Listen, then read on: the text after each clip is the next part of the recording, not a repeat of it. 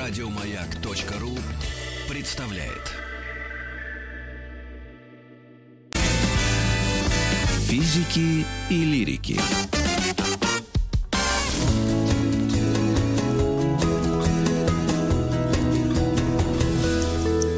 Сто минут по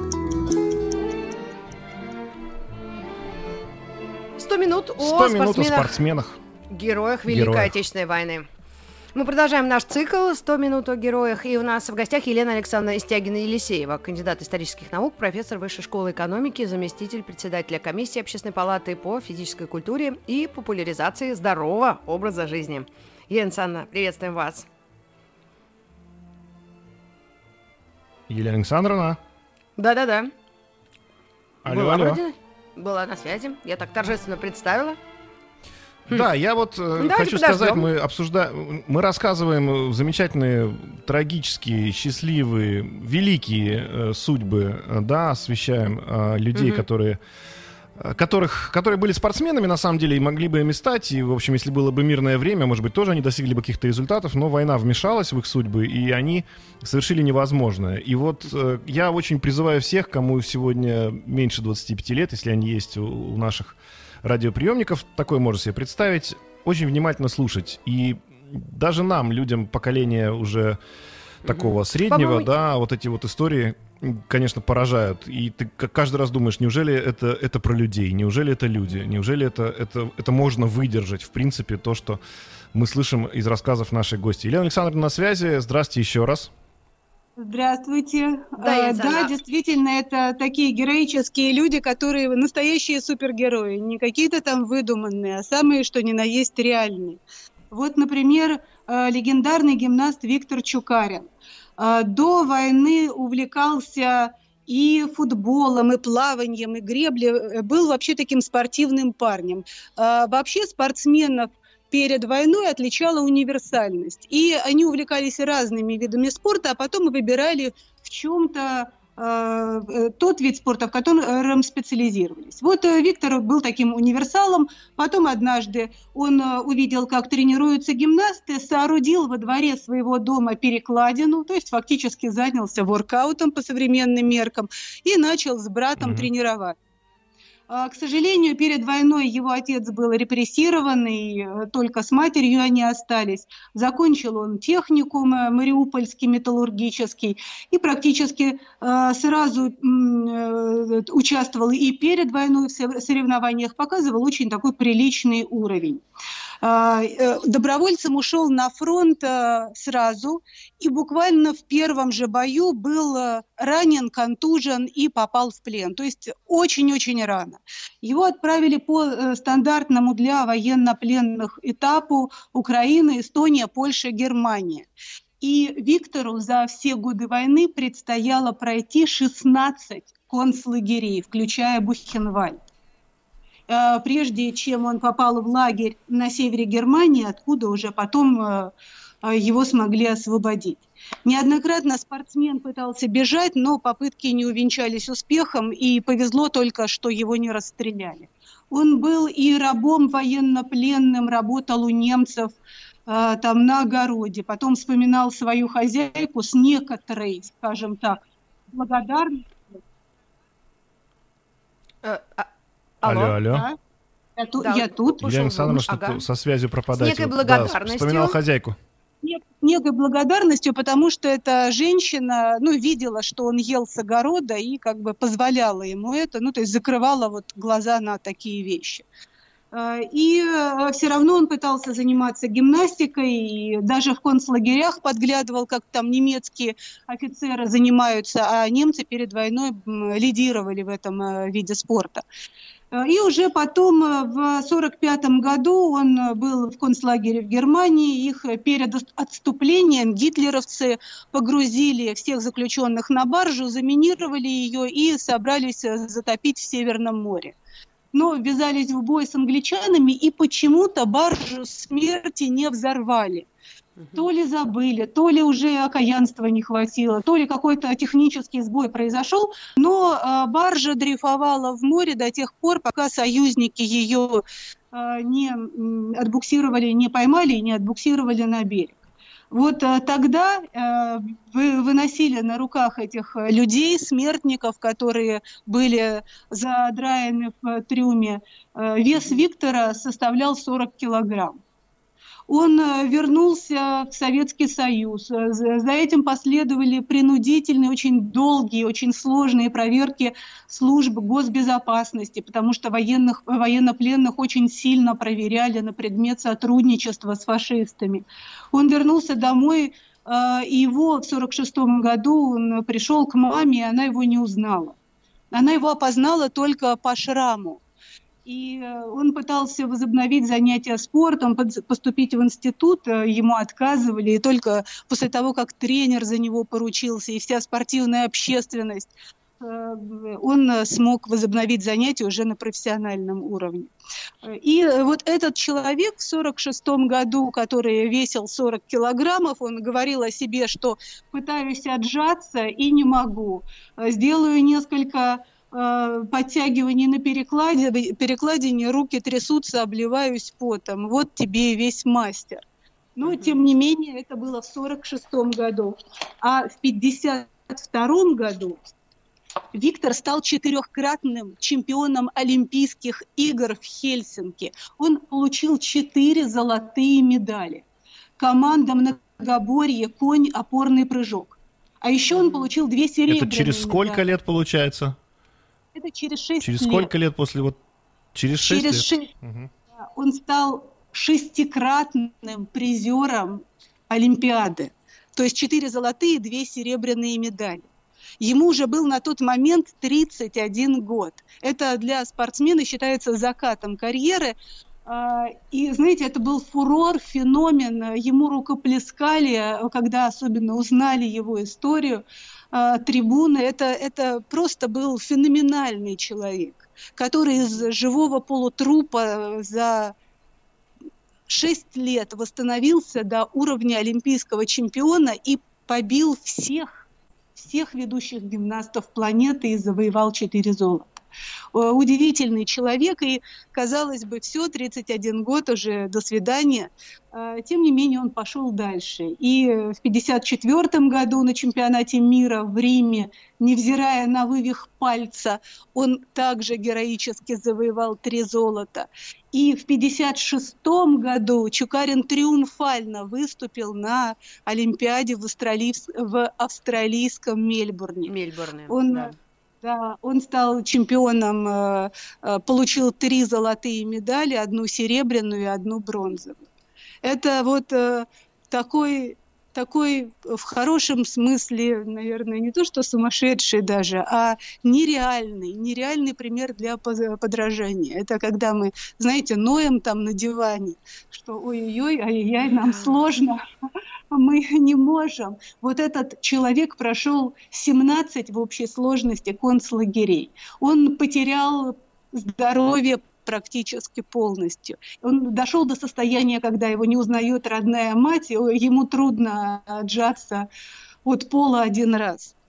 И он стал через 6 лет олимпийским чемпионом. Он стал величайшим спортсменом своего поколения. Это настоящий герой. А остались какие-то его а, вот именно интервью или рассказы о том, вот, как это можно пережить и как этого можно добиться? То, ли, э, то есть мотивация настолько а, или ж- ж- любовь к жизни, или, или желание, ну, вряд ли что-то доказать всем, наверное, себе, правильно? Мы недавно выслушали лекцию по целеполаганию. То есть вот что этого человека заставляло идти вперед? Так. Вы, вы знаете, есть его книга «Путь к вершинам» э, биографическая. И там он говорит э, все мысли, э, которые были у него, когда он сидел на этой барже смерти. И когда он потом приходил в тренировочный зал и пытался тренироваться. И потом, как он выступал на Олимпиаде, и что он по этому поводу думал, чувствовал, испытывал. Я думаю, что ее обязательно надо прочитать. Это лучший мотиватор, лучше всего остального, лучше всех. Ой, опять у нас уходит звук.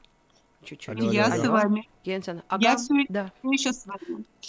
Вот такой героический человек был, и заметьте, потом он был очень, вообще он был очень скромным. После э, того, как э, триумфально выступил на Олимпиаде в Мельбурне, после этого он завершил спортивную карьеру, ушел таким непобежденным э, героем и стал преподавателем. Стал преподавать гимнастику на кафедре в институте. Вот тоже такой, знаете, скромный человек был, несмотря на то, что, мне кажется, это один из, не знаю, самых, самых выдающихся и спортсменов, и просто людей эпохи. Да, удивительная история. Он умер в 1984 году и похоронен э, в городе Львов. Э, вот есть монумент, и действительно... А если и фотографии вы посмотрите, э, то, конечно, ну, лицо прямо, прям такое, прям... ну вот из, именно из тех времен, вот тех времен послевоенных физкультурников, открытое, такое приятное, не знаю, мне кажется, сейчас уже таких лиц даже нет. Не знаю, может, я ну, ошибаюсь. Красавец, красавец. Угу, угу. Вообще, вы знаете, молодые люди, они же такие э, красивые были, э, наверное, гораздо симпатичнее, чем мы. Мне так кажется, во всяком случае, когда я смотрю на бабушкины и дедушкины фотографии. Очень чистые, честные.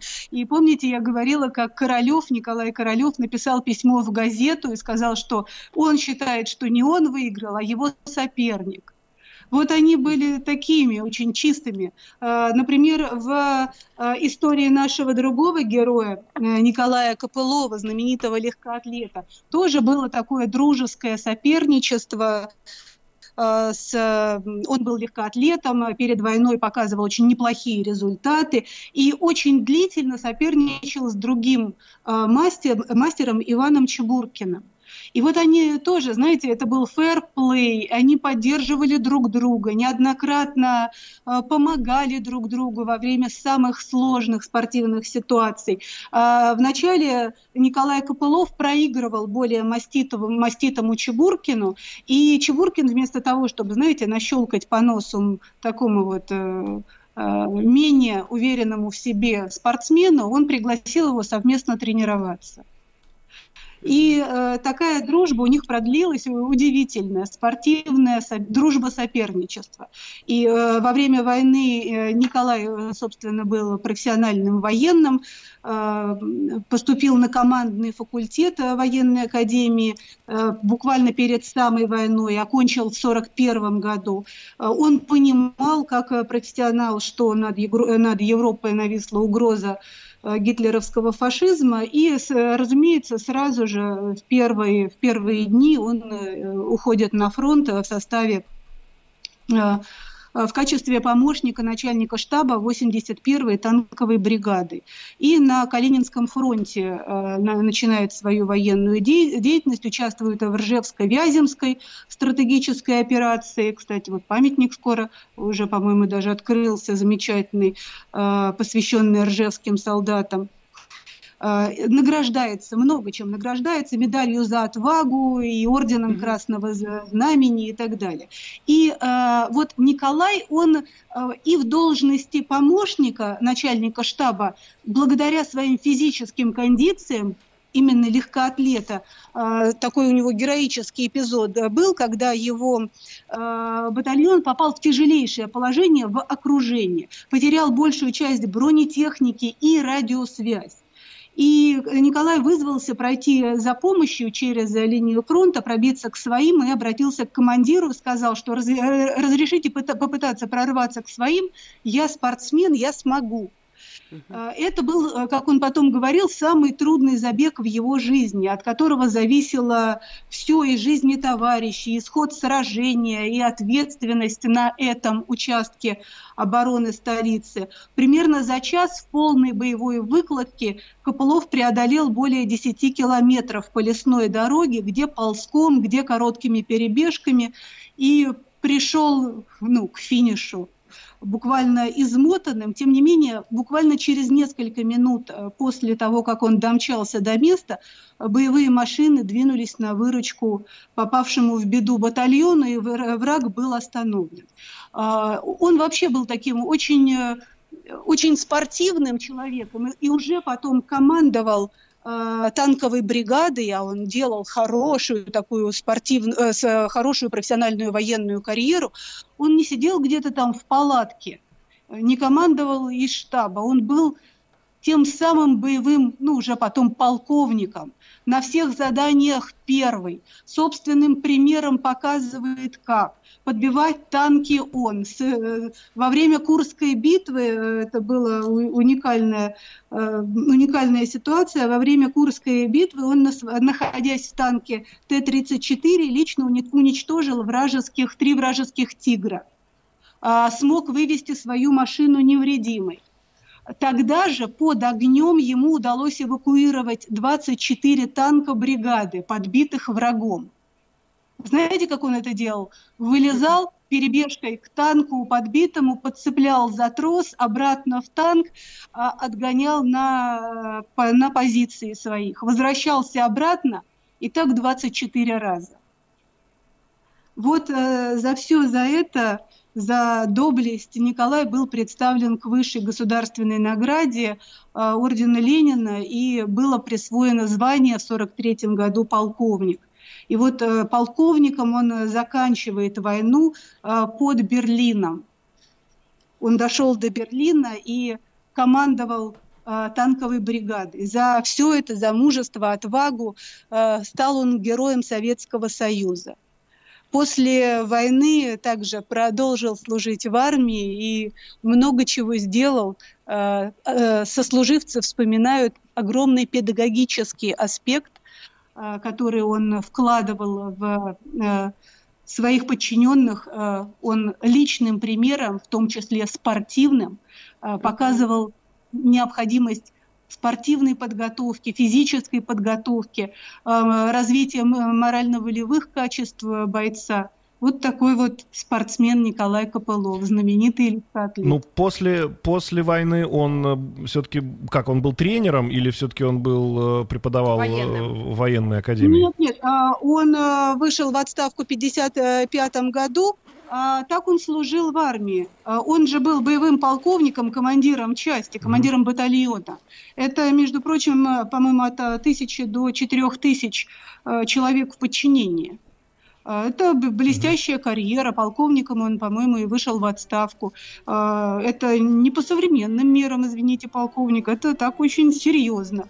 А, и у него в полку было заведено обязательная, заведена обязательная физическая подготовка. И очень часто участвовал он в соревнованиях военно-прикладного характера.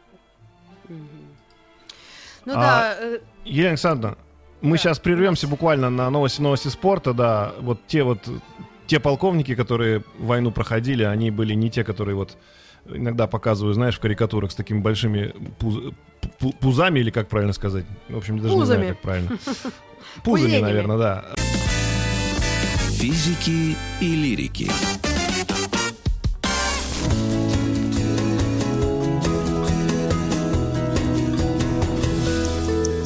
Сто минут по... О спортсменах-героях Великой Отечественной войны. Елена Александровна Истягина-Елисеева у нас э, на связи. И мы продолжаем рассказ, э, то есть вы продолжаете рассказ, Елена Александровна. Да, мы говорили о боевых полковниках и о том, э, о важности личного примера руководителя. Я вот здесь всегда вспоминаю э, рассказы моей бабушки. Э, она с удовольствием вспоминала, как мой дед э, еще ну, практически ребенком, приписав себе несколько лет, убежал из Костромской деревни в армию, прошел весь путь, э, э, освобождал Прагу. После завершения войны решил сделать военную карьеру, очень успешно ее сделал.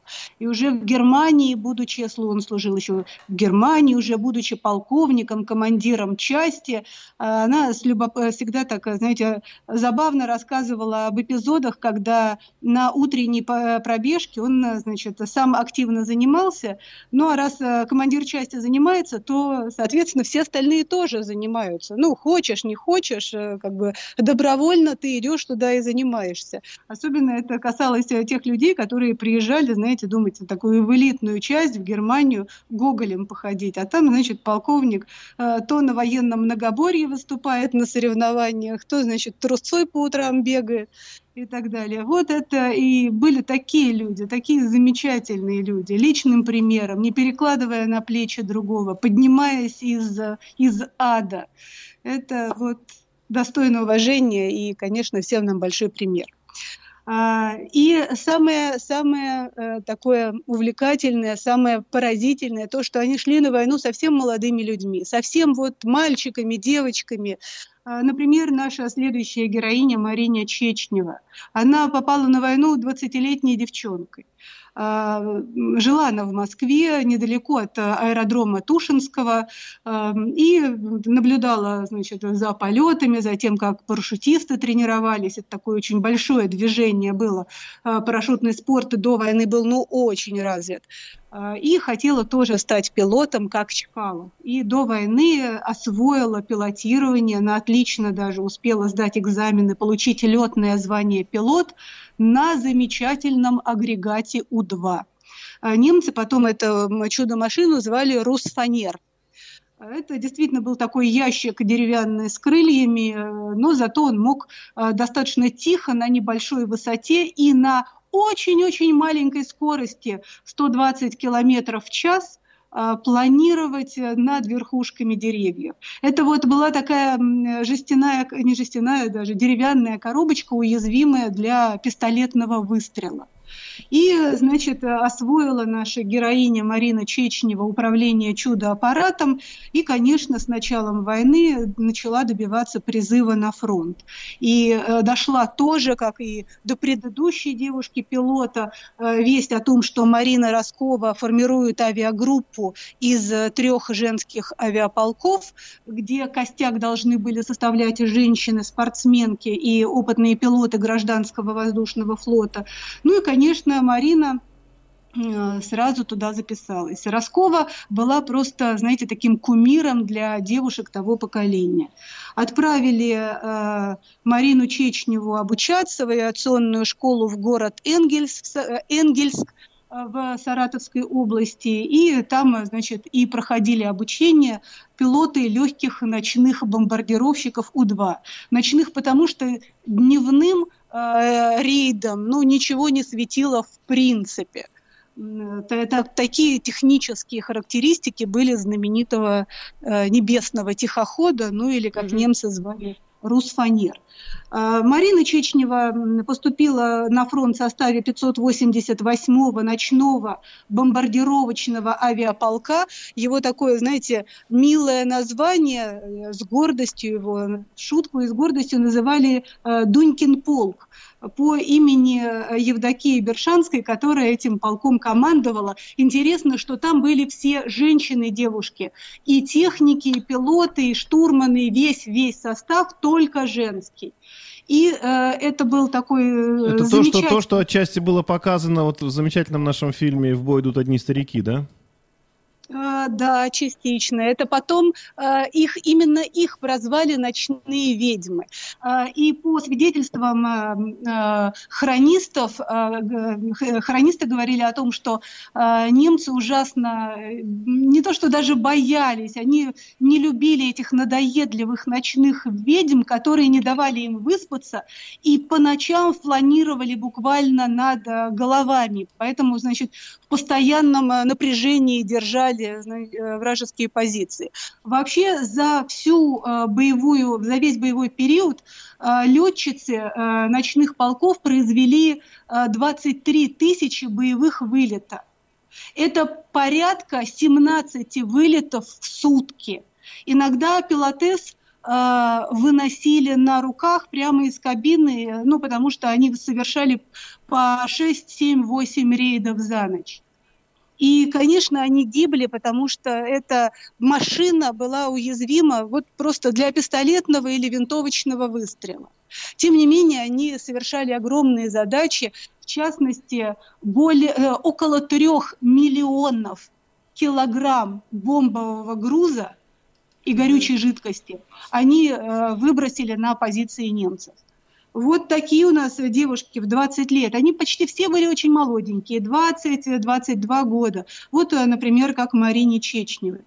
А, и она на, своей, на своей боевой машине осваивала прямо на ходу там же новые э, методики Э, боя. Например, впервые стали они летать в парах, отрабатывали методику ведения боя вот на этих тихоходных машинках с ведущим и ведомым. И вот это все эм, э, боевой опыт, э, по счастью, она благополучно отлетала и вернулась в, скажем, в поствоенное время, стала летчицей-спортсменкой. Все это ей очень сильно пригодилось в последующем, потом немножко тоже об этом схожу скажу. А, вот э, разрешите маленький кусочек из книги, из книги Марины Чечневой «Небо остается нашим». Марина, кстати, написала несколько книг, а, рекомендую прочитать. Они очень добрые и очень-очень честные. Сейчас э, во времена Голливуда мы, знаете, потребляем все а, всю ту пережеванную кашу, которую нам сценаристы скармливают. А это непосредственно человек, который участвовал, который писал, как было на самом деле. Так вот, она писала, 26 ночей мы летали к десантникам. Каждый рейс – это те, которым э, оказались в окружении. Каждый такой рейс нес им спасение, укреплял уверенность в себе. Грузы для десантников сбрасывали во, во дворы, где каждую ночь для нас зажигали небольшие костры и выкладывали опознавательные знаки. Сбросив груз, мы разворачивались прямо над головами гитлеровцев. Иногда даже, казалось, видели, как вверх вскидывались десятки автоматных и ружейных стволов, слышали, как трещат выстрелы. Но изрешеченные с, продыря... с продырявленными плоскостями маленькие труженики У-2 оставались в строю. Вот э, так провела свою э, войну э, командир эскадрильи, э, потом уже к 1945 году, Марина Чечнева. Она совершила 810 боевых вылетов. И 5, 15 мая 1945 года была удостоена звания Героя Советского Союза. Она провела в воздухе более тысячи часов, сбросила на противника более 115 тонн боевого груза. И потом уже подготовила 40 летчик и штурманов. А затем вернулась в мирную жизнь, поступила э, в аэроклуб имени Чкалова в Москве. Кстати, находится это здание, историческое здание на Волоколамском шоссе 88. Его э, в 30-е годы, в конце 30-х годов специально для аэроклуба построили, и здание называется «Сталинский сокол», потому что в плане оно образует такую летящую птицу с раскрытыми крыльями. Так вот, вернулась она на работу летчика-инструктора, а также спортсмена. И э, в 1949 году ей установлен мировой рекорд скорости полета по замкнутому маршруту. Э, кстати, в книгах она пишет, как на зубах проделала этот сложнейший маршрут и как боевая э, подготовка ей помогла, как она вспоминала войну, вспоминала свои боевые вылеты э, в то время, как вот совершала это спортивное как завершала это спортивное состязание. Это э, такой, знаете, э, опыт взаимный, когда спортсмен э, приобрел боевой опыт и наоборот э, здорово ей помог. И э, потом уже в 50-х годах, в 56 году завершила спортивную карьеру, спортивную летную карьеру, имейте в виду, она до 56 -го году, года летала как mm-hmm летчик-спортсмен. Ну и потом э, дальше работала и как писатель, несколько книг своих написала, замечательных книг. Э, и э, дальше работала по политической части. Вот такая девушка была очень активная и, по счастью, выжившая. Да, да, ее тоже не стало в 1984 году. Она похоронена на Кунцевском кладбище здесь, в Москве. В нескольких городах и селах э, Российской Федерации названы улицы ее именем и фамилией. Это очень, наверное, приятно, да, для родственников и тех, кто помнит эту женщину-героя. А скажите, а, Елена Александровна, мы успеем... Дорогие друзья, за... нам прерваться надо, у нас да. сейчас 5 секунд, потом вернемся. Физики и лирики.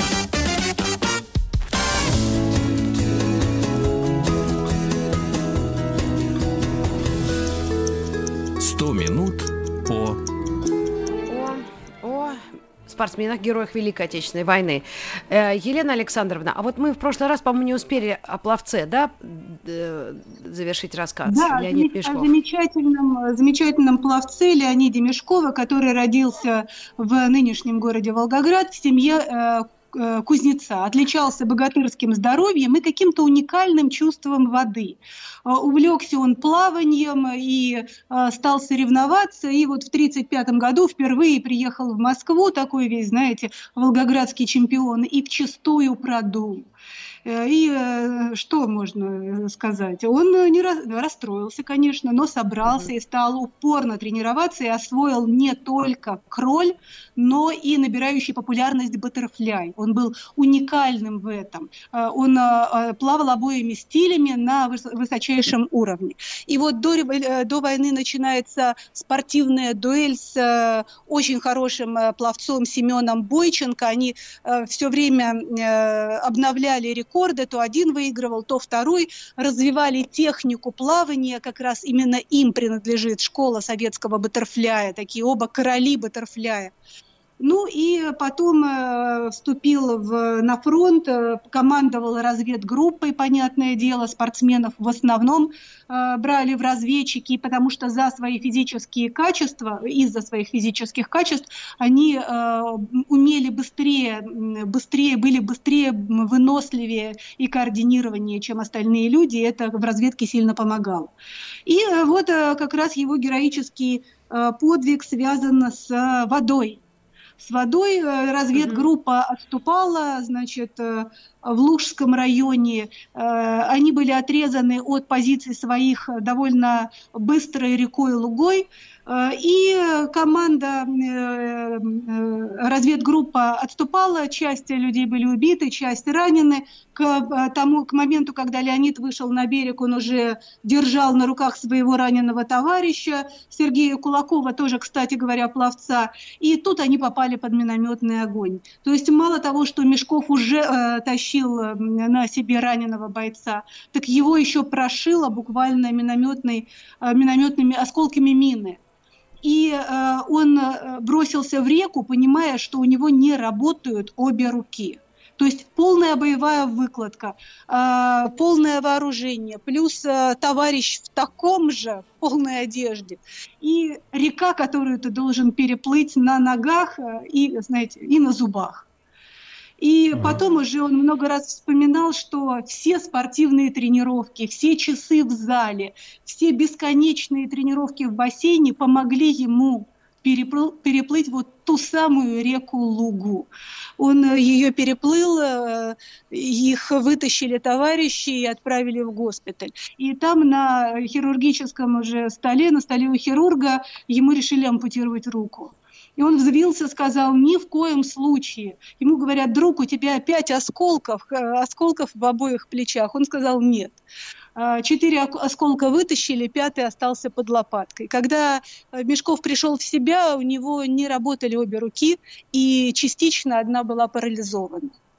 Уже он не вернулся на фронт, стал э, работать инструктором э, в бассейне, потому что крайне важно пловца, э, было научить плаванию бойцов, ведь это очень серьезная часть, ну, скажем так, и нашей жизни в целом, не потонуть на водной поверхности, это обязательное, обязательное умение для любого гражданина, как тогда, так я считаю и сейчас. И вот он начал придумывать тренажеры, сам придумывать методики для разработки этой руки, вернулся mm-hmm. в строй. И после войны снова стал тренироваться, снова стал выступать. Уже в 1944 году он выступал э, очень активно э, и выигрывать. Он поставил э, рекорды СССР, которые превышали европейские и он стал первым пловцом, э, который попал в таблицу мировых рекордов и э, даже поехал на Олимпиаду. Правда, он уже был э, таким очень возрастным дядечкой, к этому моменту ему было близко к 40. Хорошее слово. Да, он уже был как отец тем молодым людям, которые выступали с ним в одной команде. Тогда общекомандно пловцы заняли, заняли десятое место. Это, в принципе, был довольно приличный результат. А, после а, завершения своей спортивной карьеры в 1952 году он стал работать э, преподавателем плавания, тренером, а потом поступил в МГУ и много-много лет проработал там. И в его честь даже назван бассейн в МГУ, и, по-моему, даже есть скульптурная композиция. Вот такие у меня героические коллеги, и у нас у всех героические предки. Елена, Елена Александровна, вам а, огромное а, спасибо. Да. А вот час назад буквально мы обсуждали тут с психологом как раз о мотивации, да, и о том, э, если человек достиг какой-то цели, как бы, и как ее перед собой ставить, как ее достигать. Вот сейчас, слушая эти все рассказы, думаешь, вот это да, вот это вот как бы те примеры, которые, может быть, действительно стоило бы разобрать с точки зрения психологии тоже. Это как вот у человека руки отнялись, да, а он после этого мало того, что их восстановил собственной силой воли, так еще и победил в спортивных соревнованиях. Для многих людей, вот так просто рассказывая факты из этих биографий, тебе скажут, да это невозможно. А ведь это действительно да, это, это факты. Это действительно так. И эти люди были очень интеллектуально одарены, потому что большая часть из них защитила кандидатские, докторские диссертации. Они придумали что-то, они внесли в свой вклад в науку. Например, тот же Мешков изобрел э, довольно большой большое количество тренажеров и методик. Э, это давайте читать их книги, автобиографии, смотреть, что же у них такого. Я считаю, это дисциплина силы воли. Э, Все то, что вырабатывает занятие физической культурой и спортом. Спорт имеет огромный педагогический потенциал. Спасибо вам огромное. Елена Александровна была на связи. У нас завтра тоже я так понимаю, что в третьем часе 100 минут о спортсменах-героях мы продолжим. Да, это гребец а, Александр Долгушин, борец э, Георгий Ибятов и летчик Александр Мамкин. Так что будьте с нами, и Елена Санна Истягина-Елисеева расскажет о таких героических людях. Еще больше подкастов на радиомаяк.ру